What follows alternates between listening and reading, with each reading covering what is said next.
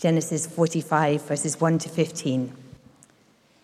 Then Joseph could no longer control himself before all his attendants, and he cried out, Make everyone leave my presence. So there was no one with Joseph when he made himself known to his brothers. And he wept so loudly that the Egyptians heard him, and Pharaoh's household heard about it. Joseph said to his brothers, I am Joseph. Is my father still living? But the brothers were not able to answer him because they were terrified at his presence. Then Joseph said to his brothers, Come close to me. When they had done so, he said, I am your brother Joseph, the one you sold into Egypt. And now do not be distressed and do not be angry with yourselves for selling me here, because it was to save lives that God sent me ahead of you. For two years now, there has been famine in the land, and for the next five years, there will be no plowing and reaping. But God sent me ahead of you to preserve for you a remnant on earth and to save your lives by a great deliverance. So then, it was not you who sent me here, but God. He made me father to Pharaoh, lord of his entire household, and ruler of all Egypt. Now hurry back to my father and say to him, This is what your son Joseph says. God has made me Lord of all Egypt. Come down to me, don't delay. You shall live in the region of Goshen and be near me, you, your children and grandchildren, your flocks and herds, and all you have. I will provide for you there, because five years of famine are still to come. Otherwise, you and your household and all who belong to you will become destitute. You can see for yourselves, and so can my brother Benjamin, that it is really I who am speaking to you. Tell my father about all the honor accorded to me in Egypt and about everything you have seen, and bring my father down here quickly. Then he threw his arms around his brother Benjamin and wept. And Benjamin embraced him, weeping. And he kissed all his brothers and wept over them. Afterwards, his brothers talked with him. Good evening. Good evening. My name is Jana Browning, and I'm on staff here at HT. Keep that um, bit of the Bible open if you've opened it. We've been working our merry way through the life of Joseph, and we have reached the finale, friends. This is it. Um, the golden uh, moment at the end. This is the wonderful part where everything comes together. Um, and the mastery, the mastery of God's plan comes out in full technicolor. Would you pray with me as uh, we dive into this? Father God, we thank you so much for your word. Thank you, Father, that in it we see your faithfulness that we've just been singing about. We see your, we see your faithfulness over and over again. And we pray, Father, that you would use your word this evening to speak to us. Would you show us your faithfulness in new ways? In Jesus' name, amen. Okay, so here we are at the finale of Joseph's career. Last week we were left on a bit of a cliffhanger. If you were here last week, um, I mean, it was it, it is a bit emotional in this chapter, but it was emotional last chapter as well. Joseph, unrecognized by his brothers, has put them under huge pressure to make the same bad decision that they'd made 20 years earlier when they sold him into slavery. But they passed the test um, with extraordinary humility and repentance. Judah was on his knees last week, if you remember, begging for his brother Benjamin's life. And here we read that Joseph can't contain his emotion, and the whole truth bursts out of him.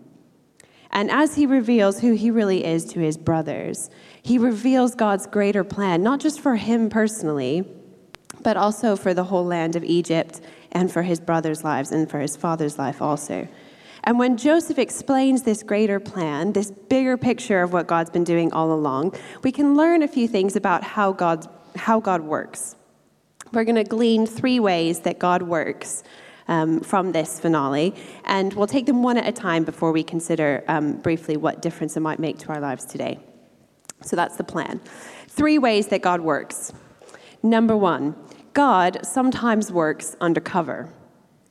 He works undercover. The first way we see here is that he works undercover. So far in Joseph's story, God has been given almost no direct credit for anything. It's not like other places in the Bible where we hear um, where we hear it say, you know, God sent so and so or God caused so and so. There's almost none of that in here. It's only the dreams that seem to come directly from God. God has been, until now, an invisible player in this drama. And only now does it emerge that he has been involved, very involved. Joseph says, not once, not twice, but three times, God sent me. It's like God's only been signing his work in invisible ink, and it's only until now at the end that the UV lights come on and we can, we can see his signature all over everything. Or it's like in the movies, right, a spy movie or an action movie, when at the end you realize that behind the villain was a super villain. And it's all set up for an even more epic sequel, right? There's been somebody behind the scenes pulling the strings the whole time. I swear that's how James Bond movies work. There's always a baddie behind the baddie behind the baddie. And there's something here about God, not the super villain, but the super goody in the background. He's had his hand over everything invisibly moving the pieces, the powerful and invisible hand behind the action. God works undercover. And sometimes his presence, his work, is only revealed at the end of the story. So it was for Joseph. So it is for many in the Bible. So it is for us today sometimes. And I, I, don't think this is a surprise to us. I don't think any of us are falling off our chairs in shock with this. It feels often like we're waiting for God to do something. By that we mean we would like to be able to point to something in our lives and say with confidence, that's God's signature. God's doing something there. But often God's work is so undercover that we can assume his default is inaction rather than action. But we have to remind ourselves that God often likes to work undercover. He flies under the radar for years and years sometimes. That doesn't mean he's not doing anything, it just means that he's not signed his work in a way that we can see right now. I think we would like God to be that colleague at work. I'm sure we all have a colleague at work like this who seems to do a million things at the same time. They're like on the phone and typing and signing something and drinking coffee. And they're like a whirlwind of activity that sweeps through the office doing a million things. We would like God to be like that. But he just isn't. He doesn't show off all the work he's doing. Sometimes it doesn't look like he's doing anything as Christians, we have to remind ourselves that this is how God is. It's not personal. It's not that He's showing Himself obviously to everybody else, but not to us. He's just keeping us guessing. It's not necessarily a sign that we're doing something wrong. Though if we are, that might muddy the waters. God often works undercover. He is a God who hides Himself, as Isaiah says. Now, that doesn't mean that we just shrug our shoulders and we give up looking. But it does mean that in times of suffering, or when God seems absent, we can find hope in the fact that God often flies under the radar. He sometimes works undercover. The second way that we see God work here is unstoppably. God's work is unstoppable. Joseph says to his brothers, It wasn't you who sent me here, it was God. And later, this is, this is outside of our reading, at the very end of Genesis, um, Joseph reiterates to his brothers again. He says to them this You intended to harm me, but God intended it for good, to accomplish what is now being done, the saving of many lives.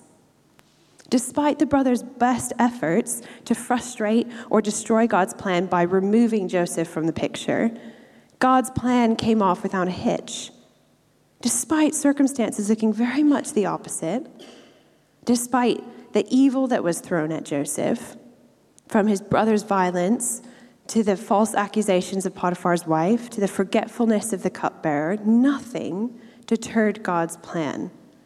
He was able to work through, despite, and over the actions of human beings. God's plan was unstoppable. Now, we need to tread carefully here for a minute. Joseph does not say to his brothers, Oh, don't sweat it, guys. You didn't do anything wrong. It was all kind of part of the plan. He says in verse 4, if you have a look, chapter 45, verse 4, Joseph said to his brothers, I am your brother Joseph, the one you sold to Egypt. He's not forgotten that they sold him into slavery in Egypt. He's not brushed that under the carpet. He doesn't ignore what they did. What we see here are two sets of intentions God's intentions for good and the brother's intentions for evil at play at the same time. They're not alternative explanations for the same event. It's not like either this is the brothers or it's God. They're both explanations at the same time, they're concurrent. God's actions don't make the brothers innocent, and the brothers' actions don't make God guilty. Both God's good intentions and the brothers' evil intentions play out at the same time. Both are fully active and fully responsible. Now, this is a hard nut to crack. it feels a little bit like something of a paradox, right? And when it comes to this particular paradox, um, I find it helpful to, to realize that I, I assume when I come to something like this, I start by assuming that if God is fully responsible, there's no way for human beings to be at all responsible. There's like a fixed amount of responsibility and we divide it between God and human beings. God's responsible for this bit, human beings are responsible for this bit. We divide up the responsibility, like, say, a cheesecake, right? Okay, but life is not like a cheesecake. God's intentions don't operate on the same level as human intentions, such that if God is fully responsible, that human beings cannot be held responsible. It just doesn't work like that. It is true that both God and the brothers are fully responsible for what happened to Joseph. God's intentions always hold. But human beings are still responsible for what they do, for good or ill. We can't see it necessarily here on earth in time and in space and with our human minds, how this might be possible, but it's one of the things that we see in Scripture and that we believe about God and his relationship with us. And what we see here is not only that God's intentions were the opposite of the brothers, but that God's intentions prevailed. God's intentions prevailed. His work was unstoppable. And even with a paradox at the heart of it, this is such, such good news. This is such good news on all kinds of levels. This means that God can be sovereignly at work in my life despite my mistakes without my mistakes being okay. It means that, like Joseph, other people can wrong me, but God can still use it for good. And I don't have to say their actions were good. I don't have to say their actions were okay. This is a, a tiny example of this. But earlier this week, I was um, stressed and really worried about something. It was going round and round in my head. And I was outside HT, um, and somebody uh, walking by on the street tried to get in, and it, it, wasn't appropriate for them to be in the building. And they were quite aggressive. The, the guy was quite aggressive, and um, and all this adrenaline kind of rose up in me. It wasn't very pleasant. But basically, as a result of all the adrenaline, it like emotionally rebooted me. It was like I came out of that. I was like, oh, I can think clearly. I'm not at all stressed about the thing anymore. It's fine, and I moved on. It totally cleared my mind. Now, I can't say that the chap's behavior was okay because it definitely wasn't. But I can say that God used it for good. He did use it for good, to bless and to help me. God's work is unstoppable. Despite every effort to undermine, destroy, or outmaneuver it, God's plans will hold. God's work is unstoppable. Now, it is perhaps time to ask what the plans of God might be. now that we've discovered that they're virtually, well, they are literally unstoppable, uh, it's probably worth thinking about what they might be. What does God work towards? What is God aiming for? What is He doing here? And this is the third way that we see how God works in this passage. And it's this God works according to His promises. He works according to His promises. Um, recently, I saw a truly cheesy rom com on Netflix. I mean, truly cheesy. And in this truly cheesy rom com, there were a couple of teenagers, they were like 17 or something, and they were deeply in love. And they just started dating, and they made each other solemn vows, and they promised never to break each other's hearts. oh, yeah. People in movies love to make promises like this. Have you noticed this? They're always, always promising things like, I will never hurt you, or the best of the worst promises, I will never let anything bad happen to you. It's like, yeah, I mean, come on. And, and, and they never learn, right? They just keep doing it. People in movies love making promises. And so, it turns out, does God. God is a promise making God. Have you ever stopped to think about that? He's always making promises to people. Making covenants is another word that the Bible uses. He doesn't leave us guessing. He comes along and says, This is what I'm going to do. I promise. Another film analogy. This is film analogy number three, you're counting. uh, I, if you've watched enough animated movies, you'll notice that there's often a sidekick for the villain, right? Often they're a bit thick, um, they're usually a bit of comic relief, but the villain usually has a sidekick.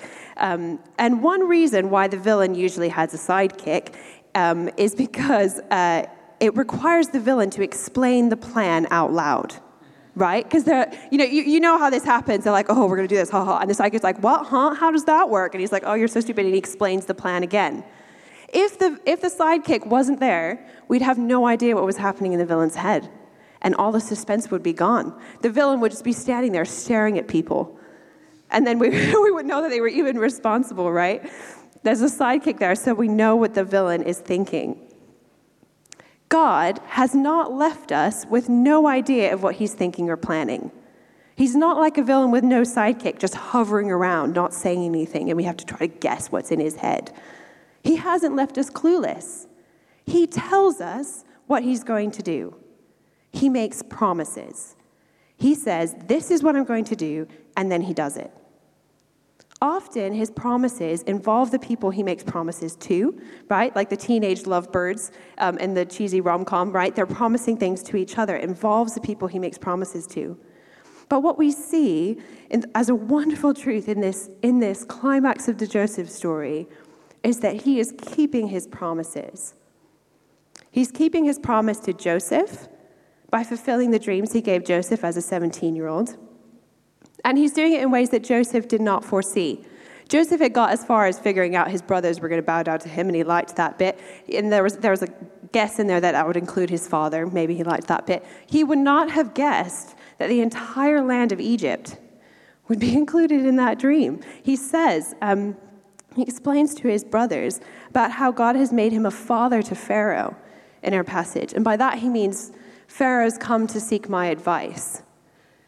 He's ruler of all the land of Egypt. God has kept his promise to Joseph, although not how Joseph expected. But it's not just promises to Joseph that are fulfilled here, but also promises to Abraham.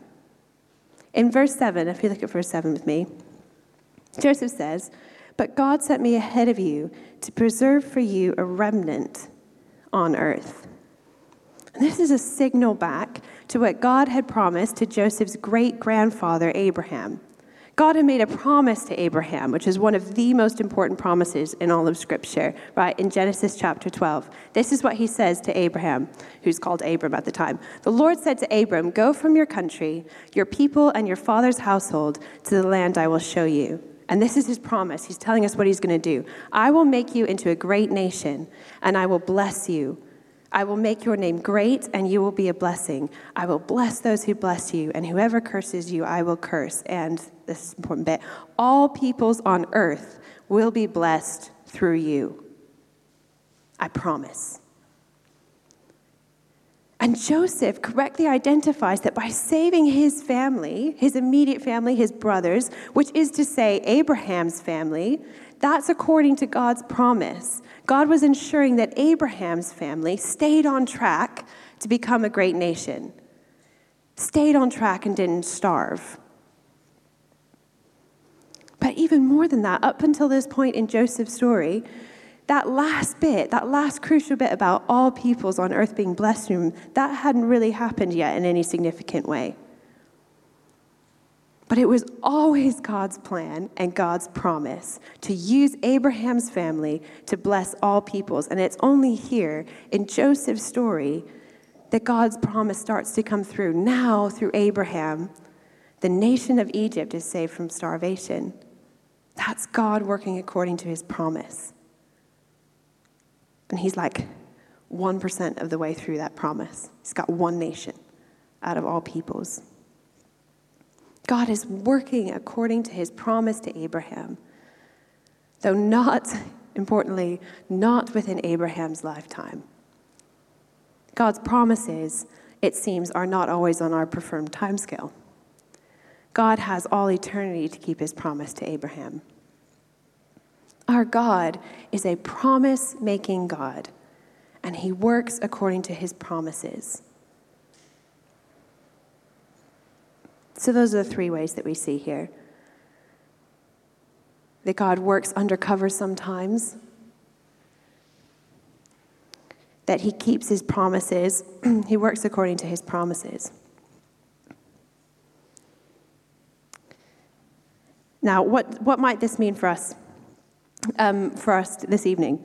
Um, first and most obviously, uh, it is worth knowing the promises of God it's worth knowing the promises of God. Um, I have a favorite bookshop which I'm sure would shock you. But I have a favorite bookshop, and it's in Ely. It's on the high street in Ely. It's just opposite the cathedral. It's a lovely little place. It's just just masses of books, and there's three stories, and it's wonderful. There's a little nook with all the cookbooks, and you can kind of sit in the window. And the best bit is on the first floor. There's a little kitchenette, and if you walk up to this spot, nice and comfortably, and you ask for a cup of tea or coffee, they will give you a free cup yes, free cup of tea and coffee to sip while you browse. Oh, what more could you want in life?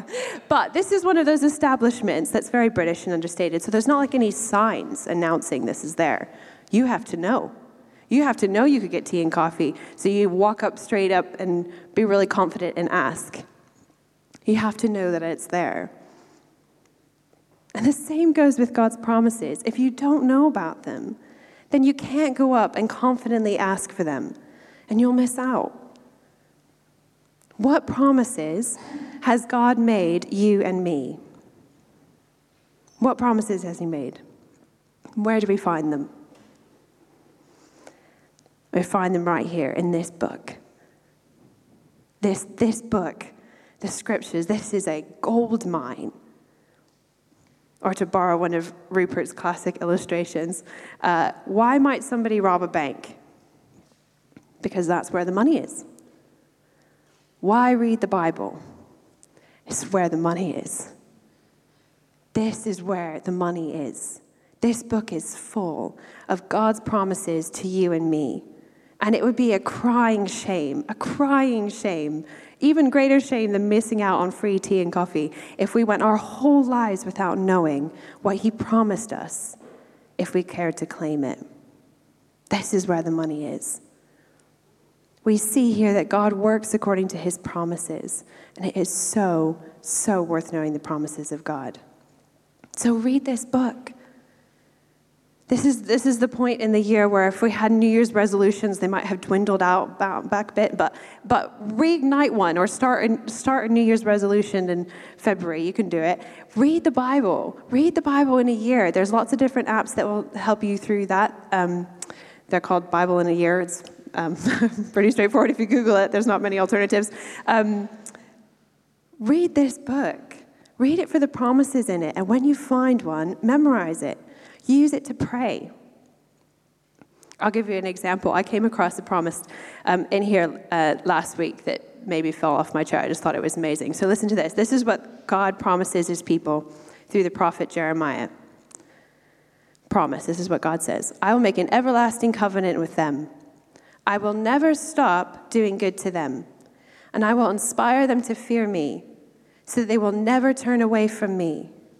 I will rejoice in doing them good and will assuredly plant them in this land with all my heart and soul. Oh, I mean, that's, I will never stop doing good to them. I mean, I find that hard to believe. given my life and the lives of those around me. But looking at Joseph's life, maybe it is possible. And he promised. And he says, I will, infi- I will inspire them to fear me. I know that sounds bad, but that's actually my favorite bit of this bit. Why? Because I, I, even though it sounds even egotistical, it isn't in the slightest. It's actually just wonderful. To fear God is not like it's not like fearing spiders or heights, right? It's not terror or horror. It's awe. It's like what you feel when you look at the Grand Canyon or Niagara Falls, and it's just so big, and it could kill you like that, but it's beautiful. It's awe. And I thought I had to drum that up in myself before God. But no. He promises that He will reveal Himself, that He will inspire us to fear Him. And I think that's amazing. He says, I will rejoice in doing them good. He doesn't resent having to be good to us. He doesn't get annoyed with us asking Him to be kind to us. He loves being good to us. This is the kind of gem that's in this book. If you've not read it, go for it. Go for it. Know what God has promised you. Don't let it lie there unclaimed. And secondly, with this, um, we'll end. We can rejoice in our good and unstoppable God. Our good and unstoppable God.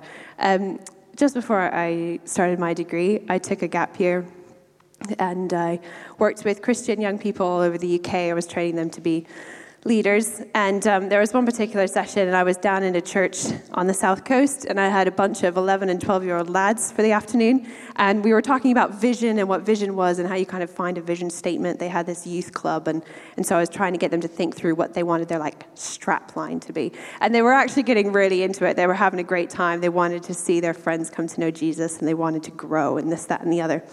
And, uh, and towards the end of the session, there was one chap who hadn't said anything. And I could tell he was a thinker, right? He was just pondering everything in his mind. And he hadn't opened his mouth yet. And he just kind of cleared his throat. And then he said something along these lines. He said, There should be something in there that says that we're proud of God. There should be something in there that says we're proud of God. And I'll tell you what, I almost teared up because I think he's absolutely right. We can be proud of this God, this God of Joseph is our God. He is unstoppable. He will keep his promises. He can work the most remarkable redemptions out of the worst human tragedies. He can save when we call on him. And yes, we cannot always see what he's doing. And yes, we might not see his promises answered in our lifetimes. But yes, yes, he will keep his promises. I mentioned that in saving Egypt, Joseph, um, what Joseph calls a great deliverance, how he describes it, God had kept like 1% out of that all people's promise, right? And God hit 100% about 2,000 years ago when Jesus Christ walked out of the grave. That was the promise to Abraham kept the truly great deliverance out of all the evil and suffering that came crashing down on Jesus' head, out of all his enemies meant for evil, God had sent him. He'd sent Jesus as he'd sent Joseph to save lives and to bring a great deliverance. And he did it. He kept his promise. We can be proud of this God who is unstoppable, who will keep every last one of his promises to those who hold on to them. We can rejoice in him and worship him and boast in him and celebrate him. So we're going to sing together in a minute. But before we do, let me just pray for us.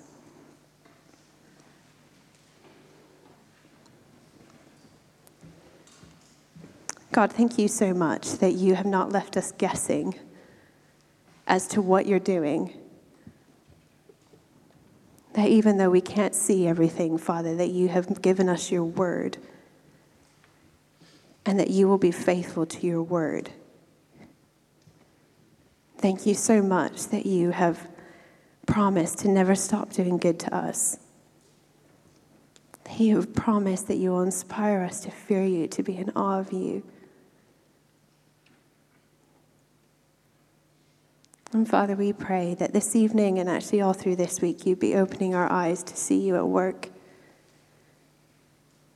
to see your faithfulness in our lives and in the lives of other people. And we thank you, God, that you are unstoppable, that none of the forces in this world, for good or ill, can undermine your plan. We thank you, Father God, for all that you have done and all that you will do. In Jesus' name, amen.